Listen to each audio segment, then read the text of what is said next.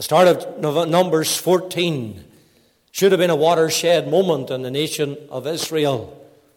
They had arrived at the very border of crossing over into that land that God had promised to them and to their forefathers. They were within reach of entering into their rest. No more a wandering people. No more of having to gather the manna. No more of having to reverse through that great and terrible wilderness. Having considered the report that Caleb and Joshua gave, where he said, Let us go up at once and possess it, for we're well able to overcome it. It should have been a chapter that starts with joy, that starts with a happiness, even an anticipation of what God had in store for them and of his promises being fulfilled. After all, it was God who had guided them this far. He had brought them right from the land of Egypt. He had delivered them by the miracle at the Red Sea. He had protected them from their enemy and from the heat of the noonday sun. He had given them water from the rock. He had given them the manna, even every morning. And if God had supplied their every need in the short space of time, we're talking about two years since leaving Egypt, then there was every encouragement for them to trust them for what was to come. And you know, men and women, it's the same truth where it concerns the people of God.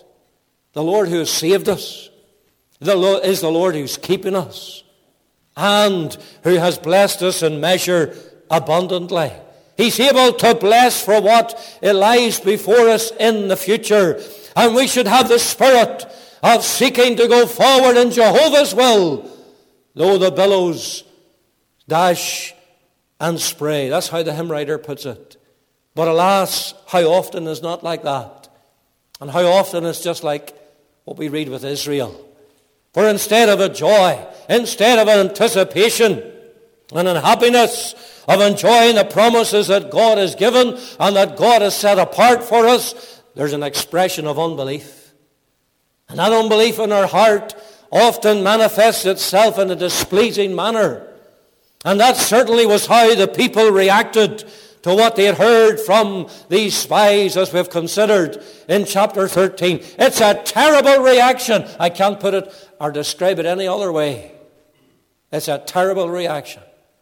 The first ten spies made sure that they exaggerated their report in order to carry the day, and the people they duly follow along. What we have following these verses is simply their rebellion. I want you to note this morning the response of the assembly. There's a lifting up of the voice. There's a crying. Instead of joy or happiness, words that we might have anticipated to see it. Verse 1, we see rather there's a lifting up of their voice, there's a crying. The crying indicates an acceptance of the majority report. It indicates a rejection of the minority. Or to put it like this, they chose to go the way of unbelief instead of the way of faith.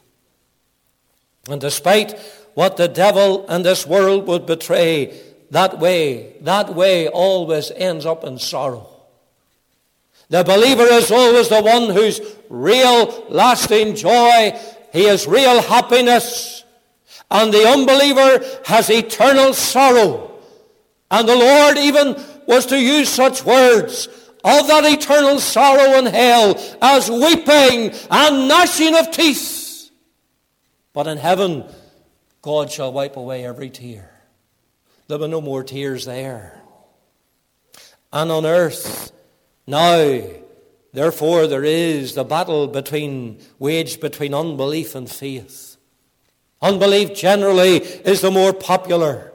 Unbelief is the one that attracts more attention and noise. But remember, it is the way of sorrow. For those pleasures of this world only last for a season. And you will know the seasons come and the seasons go. You notice the criticism of the people here. Their criticism is leveled at the leaders because of the land and ultimately against the Lord. They murmured against Moses. And you'll notice verse uh, 2, it's also included Aaron. All the children of Israel murmured against Moses and against Aaron. Not too long ago, we noted of how Aaron got himself into the wrong company and he got himself under the side of criticism with Miriam. But Aaron had learned his lesson. And now Aaron is firmly standing alongside Moses again, and he is part of the criticism. They aren't happy about the land either. They aren't happy about the life that they lived. They wish that they were already dead rather than conquer Canaan. Men and women, that's how far unbelief will take a man. They say in verse 2, Would to God that we had died in the land of Egypt, or would God that we had died in this wilderness. Be careful what you wish for, for these people did die in the wilderness. They never did get into the promised land. In the next 38 years that follows from Kadesh Barnea, they were corpses in the wilderness. The real problem, the greatest assault, insult of all, is that they criticize the Lord.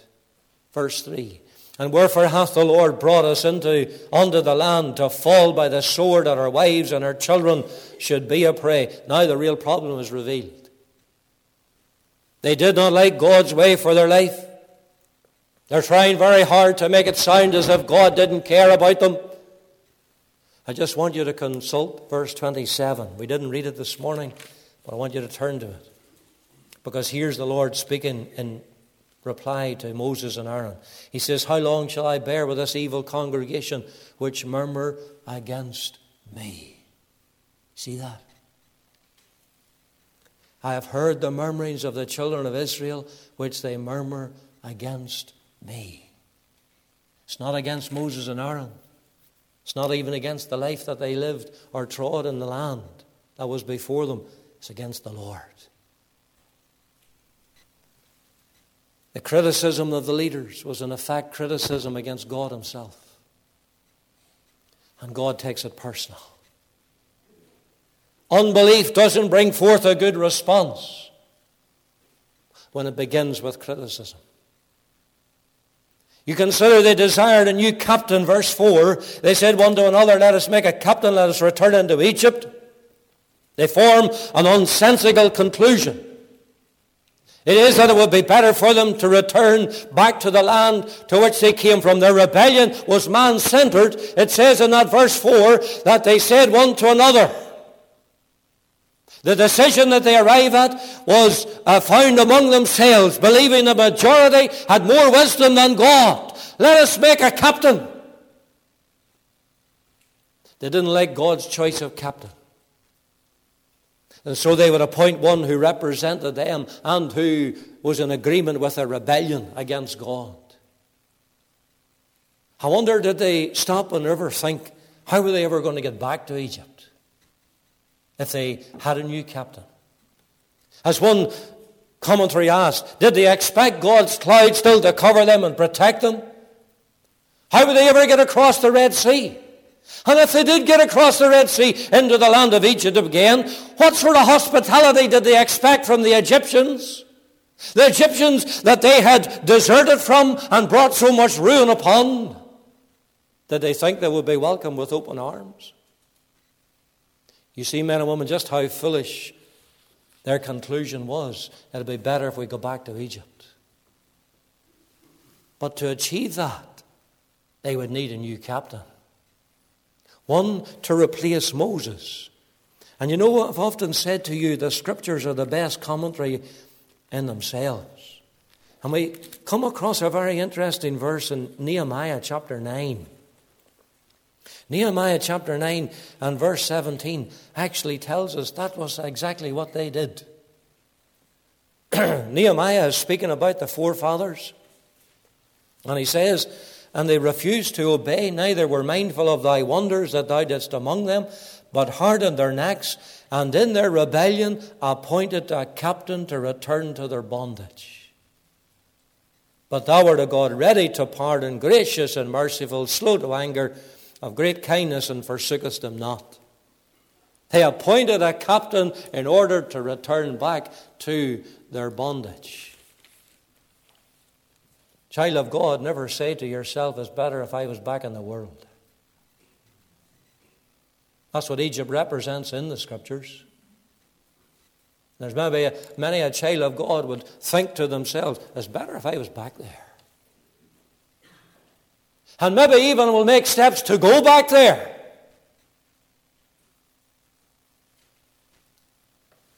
And it is not the same truth found also in many Christian circles today. They want to go their own way. It will mean, maybe in some cases, a new pastor. And more often than not, that new pastor, that new captain will come from among them. Not a shepherd whom God has sent, but rather a hireling who's more, who's more interested in desiring to please men than to please God. What it did show, however, was that Moses was no compromiser. He would only lead Israel as God guided and directed him to, to do so. And that's a great compliment for Moses. It tells us that he wasn't prepared to bend to their will. If they wanted to go back to their bondage in Egypt, they would need a new captain because he wasn't taking them back. Do you see the commentary on this response? They had all the counsel that they needed from Moses, Aaron, Joshua, Caleb. But they didn't heed that counsel. And I want you to please note it. You can take a little pencil or a pen and note it. Verse 1, it's all the congregation. Verse 2, and all the children of Israel. Again in verse 2, the whole congregation. And you will see those words uh, uh, repeated again in verse 7 and in verse 10. This is not just a, a, a little minority. This is all the congregation are assembled. They refused the, the counsel to trust God and his promises. Unbelief, you see, had spread throughout the camp that virtually all Israel were infected. And you notice the question that they asked Wherefore hath the Lord brought us unto this land to fall by the sword? Verse 3. To fall by the sword, that our wives and our children should be a prey. They directly accuse the Lord God of sin and of doing evil to them. They accuse him of plotting to murder them their wives and their children. God who can do no evil, with whom there is no shadow of turning. He was called evil.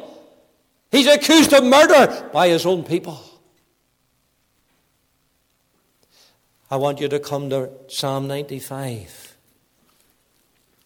Because there you'll see the commentary that God places on it. Psalm 95. Look at the words of verse 8. God says through his servant, He says, Harden not your heart as in the provocation, as in the day of temptation in the wilderness. When your fathers tempted me, proved me, and saw my work. The word provocation means strife or contention. They tried and tested God despite seeing his work all his works. Verse 9. Forty years long was I grieved with this generation and said, It is a people that do err in their heart, and they have not known my ways. Unto whom I swear in my wrath that they should not enter into my rest. And men and women, I bring you to that Psalm 95 because that is the very psalm that the Apostle Paul quotes in Hebrews chapter 3 to solemnly warn us against unbelief. I think I've directed you to Hebrews 3 before in our previous studies. You just read again with me verse 7 and 8. It says, Wherefore, as the Holy Ghost saith, Today, if you'll hear his voice, harden not your hearts as in the provocation in the day of temptation in the wilderness. There's the Psalm 95 when your fathers tempted me, proved me, and saw my works forty years. Wherefore I was grieved with that generation and said, They do always err in their heart. They have not known my ways. So I swear in my wrath, they shall not enter into my rest. Take heed, brethren. lest there be in any of you an evil heart, an evil heart of unbelief in departing from the living God. It'd be better if I could go back to the world. Is that what you've said? The apostle warns it's an evil thing, it's an evil heart to have unbelief. Take heed. There's the commentary. Let us guard against unbelief at the most critical point of our life. The most critical point of your life may be where you're being challenged at this present time. Your faith has been challenged. That's a critical point. And it certainly was a challenge at this time where Israel is on the very border of entering in, of having heard the report, and particularly the majority report of those 12 spies. Let me show you, secondly, also the reasons for advancing here. All that Moses could do. We read that he fell down, him and Aaron fell with their faces before the assembly of the congregation. They get to prayer. And we're going to see that at a later stage, particularly Moses praying. But it showed, along with the others, their disapproval of sin and evil. Something, of course, that we need to be strong against in this our day. We need to disapprove sin and be disapproval of sin. What does that look like? It may look like that you'll have to walk out of the canteen in the, uh, in the business, in the workplace, when the dirty jokes are been told, or when God's name has been taken in vain. It may mean withdrawing support from those who openly support sin, and you'll tell them why. We don't approve of Sunday opening. And I might have said to you some weeks ago that the business in the town that we uh, brought that before last year, he, was fit to send us an email of what he was going to be doing this year with no assurance that it'll ever be repeated again. But he knows where this congregation stands with regard to Sunday trading. That's just one example. How many businesses have gone in for sodomy in these days? We don't approve of sin. And we are to protest against sin. That's maybe not a word that we hear much these days. Hasn't changed, men and women. God hasn't changed. God's word hasn't changed. And Moses protested against their sin. And they proceeded to tell them good reasons as to why they should go forward in faith. The first reason I've said to you that Moses and Aaron fell to the ground. They don't really major in speaking with the people. We're going to see that those who spoke this time was Joshua. Caleb had spoken in chapter 13, bringing the report. Joshua now steps forward. So Moses and Aaron don't really major on it, but they do say something before they, they, they, they get to prayer. And that you will find in Deuteronomy chapter 1. I've taken you to Deuteronomy last time around, and here we go back again. Because Moses brings them back. They're standing on the river, edge of the river Jordan. He brings them back to where they were standing at Kadesh Barnea 38 years previous. And he says in verse 30, the Lord your, well, I'll read verse 29. Then I said, I said unto you, dread not, neither be afraid of them. The Lord your God which goeth before you, ye shall fight for you according to all that he did for you in Egypt before your eyes. And in the wilderness, where thou hast seen how the Lord thy God Bear thee, as a man doth bear his son, in all the way that you went, until you came into this place. He's reminding them what he said to them at this juncture. His argument was, you have seen all that God has done in bringing you to this very place at Kadesh Barnea. And if he could do that, then surely he could defeat any opposition that you might come across entering into the land of promise.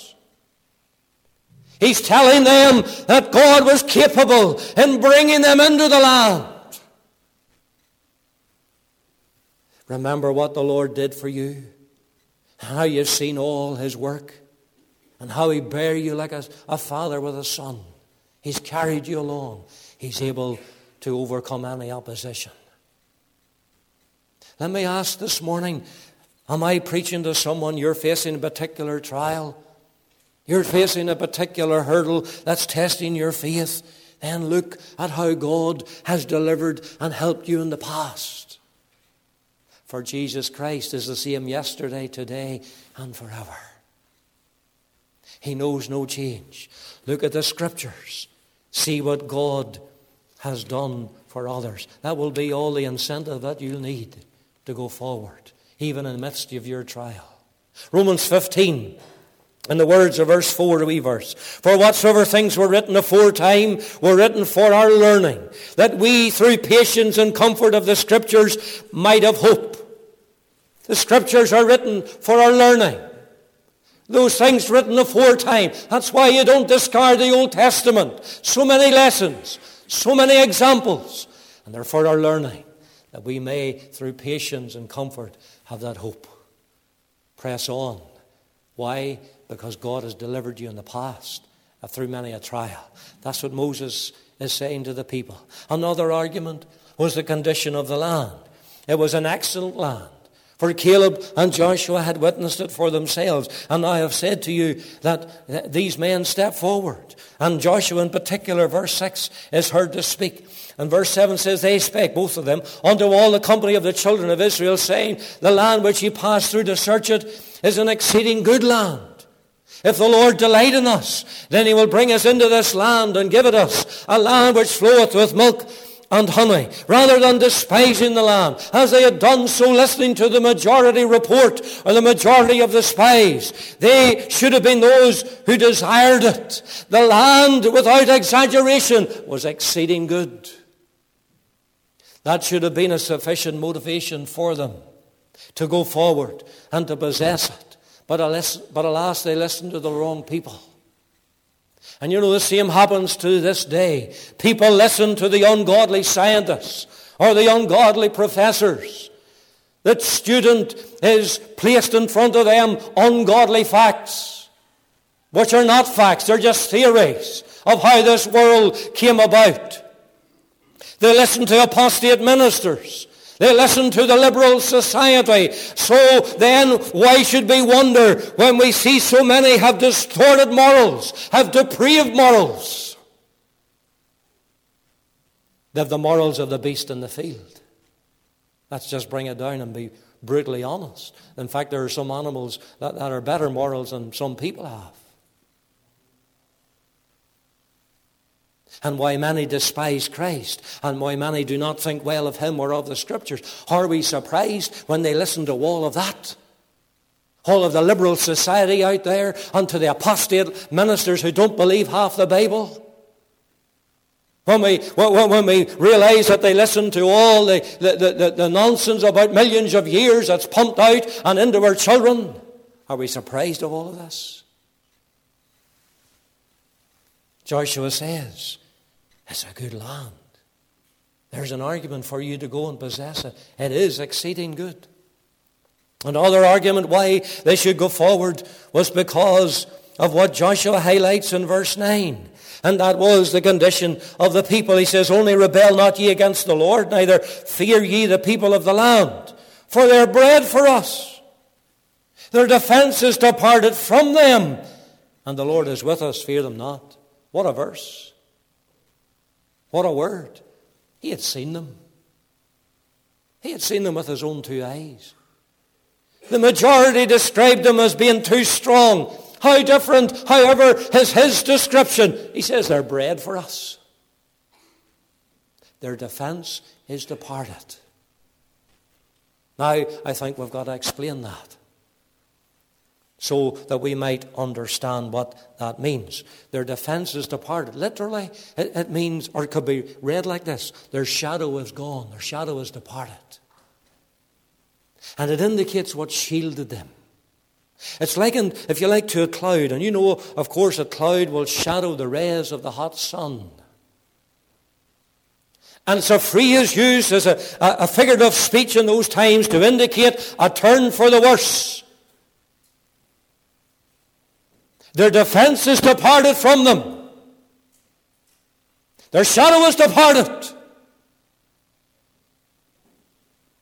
it indicated that the favor of God was now lost to those inhabitants. And if we come back to Genesis 15, there you'll remember what God said to Abram.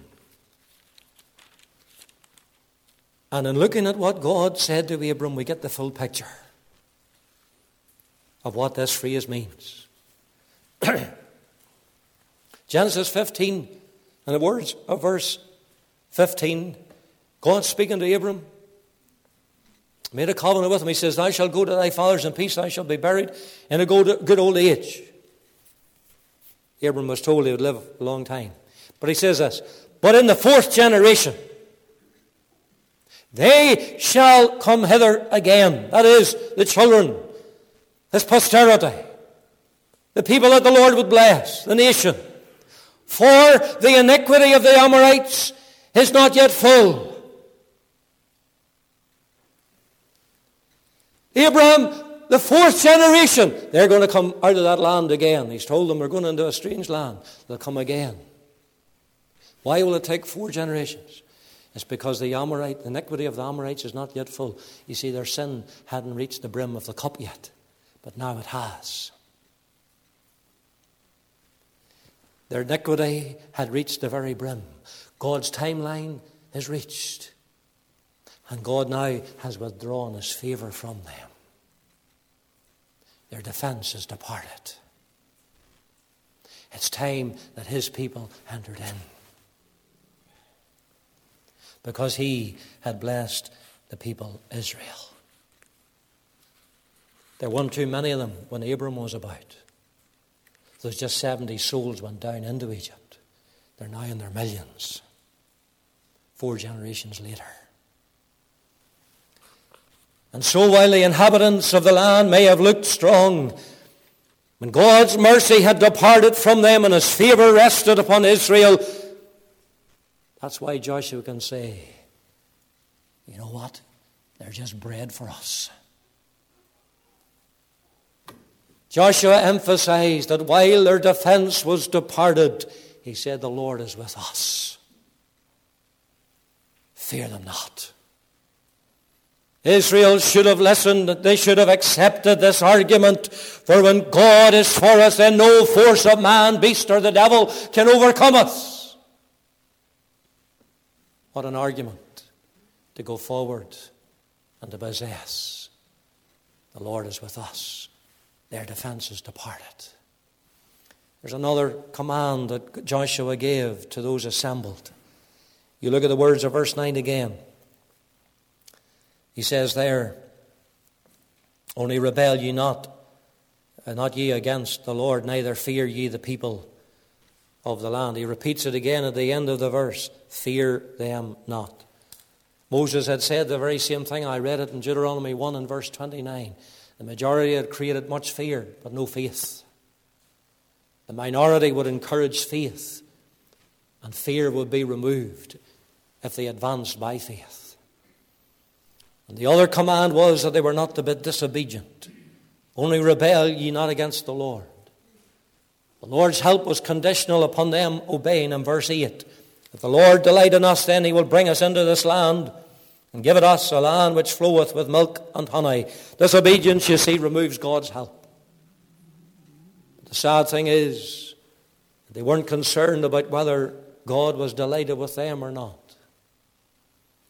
I wonder, does that ever cross your mind? Is the Lord delighting in me? Is the Lord pleased with me?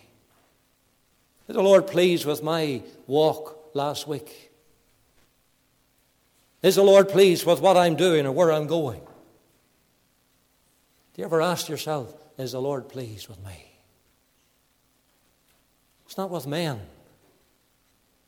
it's what God thinks. You know, it certainly was something that Paul desired when he wrote to young Timothy.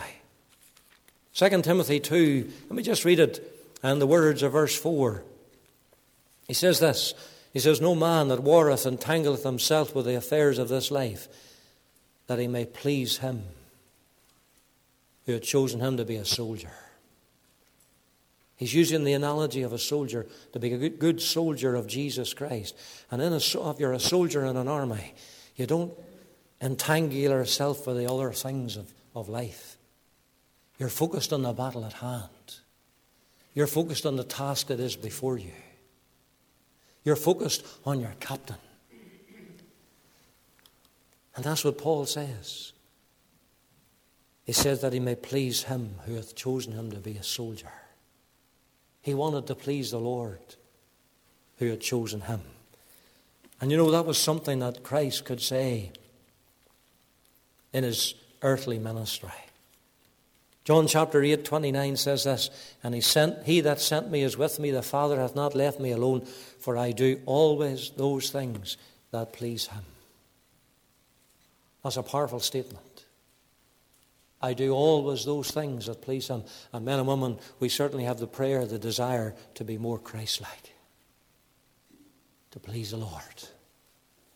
Arguments for going forward. Let me just show you the reply of the Almighty. Because rather than reconsidering their response, they had their minds closed to the truth as spoken by these four men. Rather than rise up, rather than possess the land. All the congregation bid them stone, with, stone them with stones, verse 10. They wouldn't tolerate the truth. They were incensed against them. Their heart was fully set on them to do evil. But you know, God is faithful to his servants, and his intervention prevented them from carrying out their intent. And what was that intervention? The glory of the Lord appeared in the tabernacle. The people had to stand back. The cloud had descended again. What was needed, as we learn from these verses, is the need for the people to be reconciled to God. If they were going to be spared from being wiped out altogether. That reconciliation would come forth by Moses interceding for them. He gets to prayer. As I said, we'll not have time to look at that this morning. But I want you to see why this was needful when you listen to the reply that Almighty God gives. He asks in verse 11, how long will this people provoke me? How long will they despise the Lord? How long would they be disbelieving? Says, How long will it be ere they believe me for all the signs which I have showed among them? Despite all the signs and the wonders that God had showed them in their deliverance from Egypt, they still were unbelieving. The main cause of their problem, the main cause of provoking the Lord God at Kadesh Barnea was their unbelief. That was the cause of their sin and of their behavior. And God indicates that He records how long sinners rebel, how long sinners despise Him. He asks, How long? twice over in that verse 11. God knows how long, sinner, you persist in provoking Him. And the longer that the sinner provokes the Lord, then so much the more it is displeasing to him. Israel had provoked God right through the journey from Egypt up until this present point in time when they were on the very border of entering into the land of promise and the land of rest. When God asked, how long? Then it indicates that there is a limit to his patience. There's a limit to day, the day of God's grace. And God says, My spirit shall not always strive with man. Israel had no excuse for their sin. And Almighty God makes that obvious when he says, For all, for all the signs which I've showed among them. Those signs included the parting of the Red Sea. Those signs included giving the water from the rock, turning the bitter waters into sweet waters. Those signs included the revelations of Almighty God at Mount Horeb, showing His glory. He showed His presence also to be continually with them by the cloudy pillar and by the pillar of fire by night. Israel had so many signs to encourage their faith. They could not be justified in the slightest for their unbelief. And yet is the same not true of many who sit under the gospel preached today? We have the written word. We have the warnings of God where sin is taking us to. And we have the message of hope as presented in the gospel of Christ. People are without excuse. You're not justified in the slightest for your unbelief.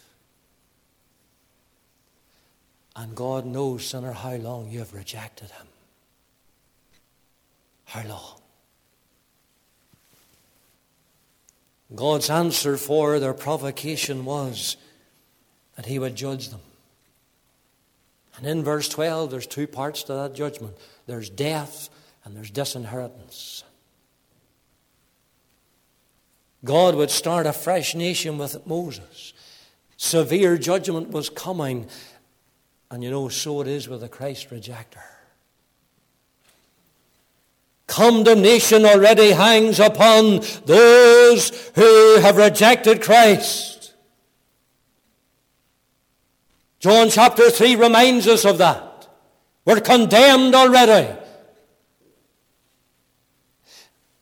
But that Christ rejecter, if they go on in their, in their ways, shall know God's eternal judgment in the flames of hell.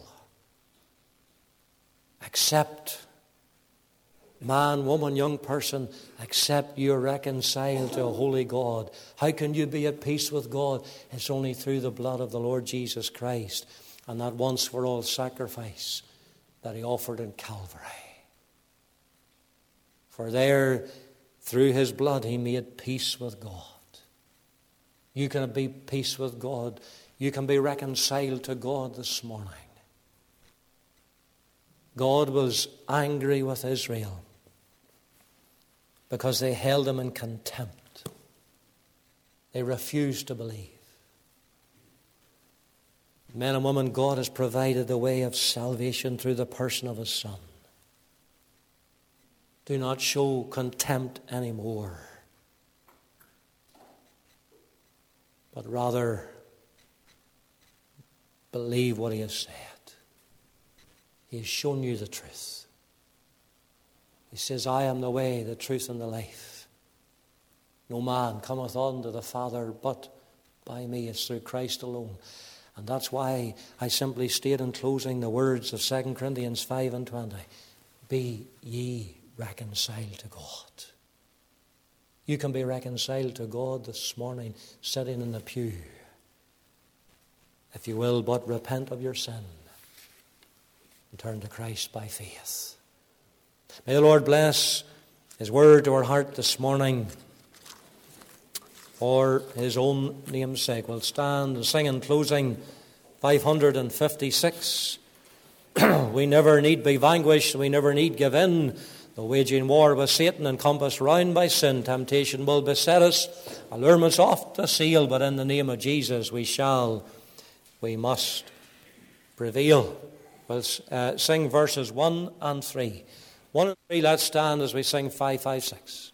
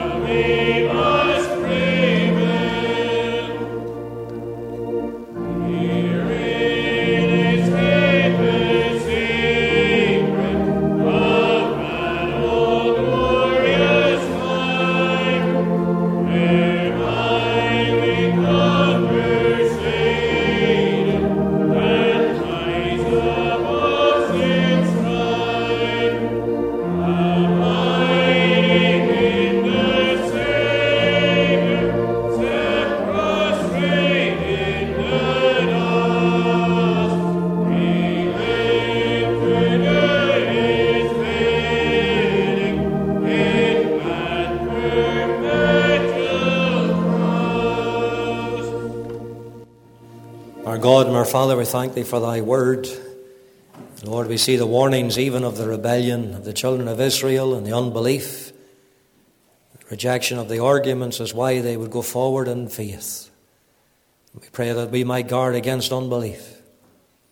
We might rest in Thy promises. Lord, we consider how this, even this hymn ends.